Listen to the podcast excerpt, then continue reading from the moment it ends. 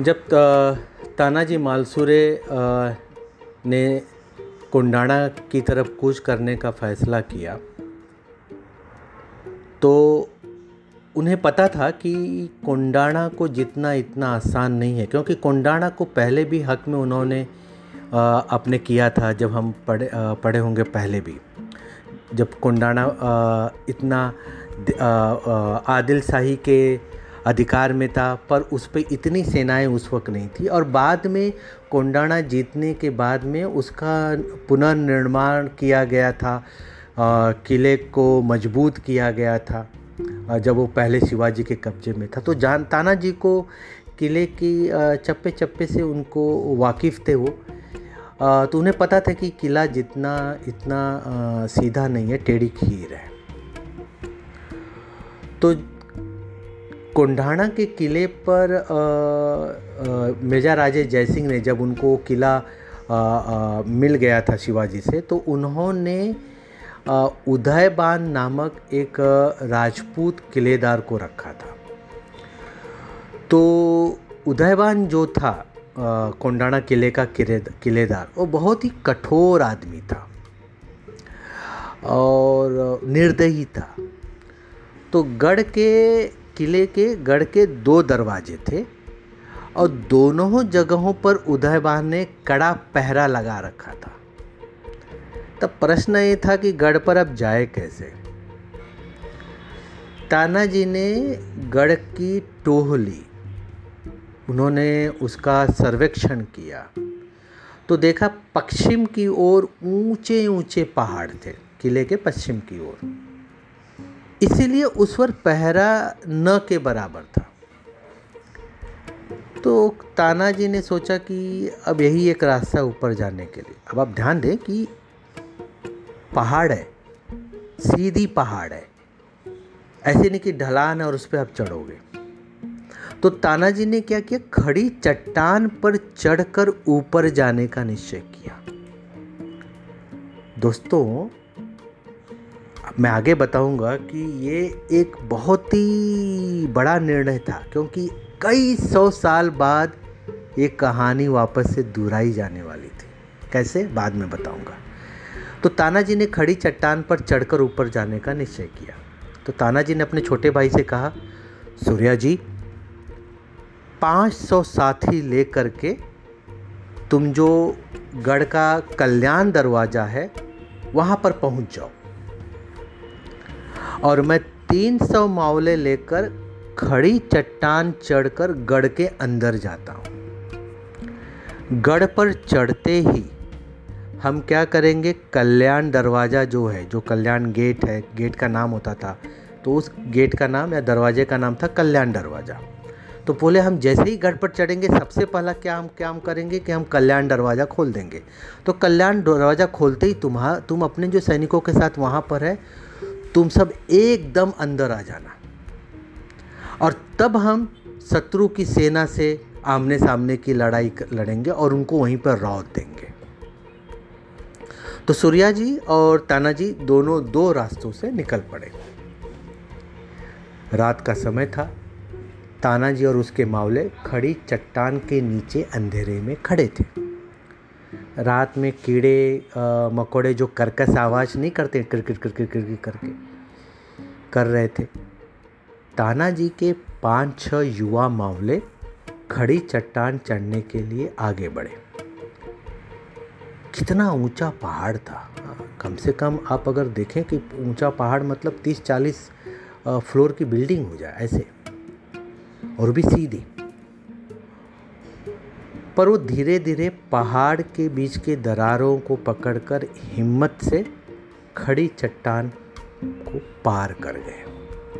और जैसे ही वो ऊपर की ओर पहुँचे, उन्होंने रस्सी का एक सिरा एक पेड़ से बाँध दिया।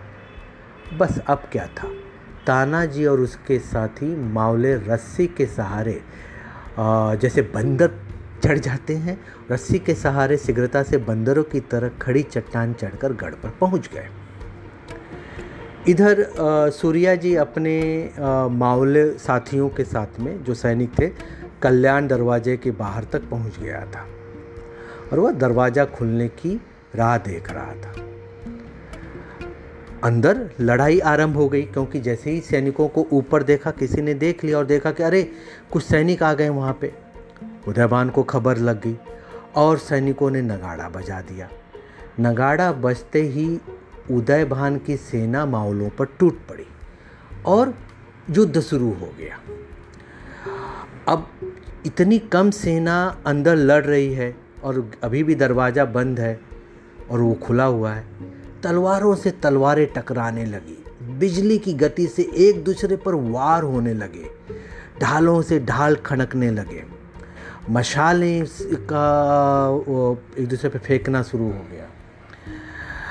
मावलों ने किसी तरह से उसमें से निकल के कल्याण दरवाज़ा खोल दिया और वहाँ से फिर सूर्या जी ने अपनी सेना के साथ जल्दी जल्दी से अंदर आ कर के उसने भी लड़ाई में शामिल हो गए। किले के लेवल्स होते हैं तो ये किले के अभी भी अंदर आने के बावजूद नीचे के लेवल पे लड़ाई हो रही थी। तो ऊपर से कोई भाला फेंक रहा है, तीर फेंक रहा है गरम तेल और पत्थर फेंक रहा है। लड़ाई बहुत ही गंभीर हो गई थी। तानाजी शेर की तरह लड़ रहे थे। उदय उदयभान उन, उन पर टूट पड़ा। दोनों के बीच युद्ध शुरू हुआ और दोनों ही वीर और पराक्रमी थे। कोई भी पीछे हट नहीं रहा था। अचानक उदय उदयभान की आक्रमण से तानाजी की ढाल टूट गई। और अब वो फिर उदय उदयभान की तलवार का वार किस पर सहेंगे? उन्होंने जल्दी जल्दी अपने आ, कमर में बंधे कपड़े को निकाल के दुशाले को लपेट लिया और दुशाला पर वार रोकते हुए लड़ने लगे। समय नहीं था। अंत में दोनों एक दूसरों की तलवार से घायल हुए और तानाजी वीर गति को प्राप्त हो गए। तानाजी शहीद हो गए। यह देखकर मावलों का धीरज टूट गया। वे भागने लगे। उसी समय सूर्या जी और उनके साथी मावले कल्याण दरवाजे से भीतर आ गए थे। अपने भाई को मृत देखकर सूर्या जी को बहुत दुख हुआ, परंतु वह समय दुखी होने का नहीं था, वह समय लड़ने का था। सूर्या जी ने पहाड़ के ऊपर की रस्सी काट दी और उसने भागने वाले मावलों को रोका और कहा, अरे, तुम्हारा बाप यहाँ मरा पड़ा है और तुम कायरों की तरह भाग रहे हो। वापस आओ, मैंने पहाड़ की रस्सी काट दी है। या तो पहाड़ से कूद कर मर जाओ, या फिर शत्रु पर टूट पड़ो। मावलों का जोश लौट आया। वे वापस लौटे और घमासान युद्ध हुआ। मावलों ने गढ़ जीत लिया। लेकिन गढ़ को जीतने वाला तानाजी जैसा पराक्रमी सरदार मारा गया था। जीजा माता और शिवाजी महाराज को जब ये समाचार मिली तो वे दुख सह नहीं पाए। बहुत दुखी हुए। गढ़ तो अधिकार में आ गया था, बट शेर जैसा पराक्रमी तानाजी मारा गया था। शिवाजी महाराज ने शोक प्रकट करते हुए कहा, गढ़ आला, पर सिंह गेला। अर्थात, गढ़ तो आया, पर सिंह चला गया। कुंढाणा का नाम सिंहगढ़ बन गया। 1670 हुई इस घटना के बाद कंढाणा को सिंहगढ़ से नाम से जाने जाने लगा और आज भी उसे सिंहगढ़ कहते हैं। बाद में शिवाजी महाराज उमरठे गाँव गए और वहाँ पर जाकर उन्होंने एक पिता की भूमिका को करते हुए रायबा की शादी कराई।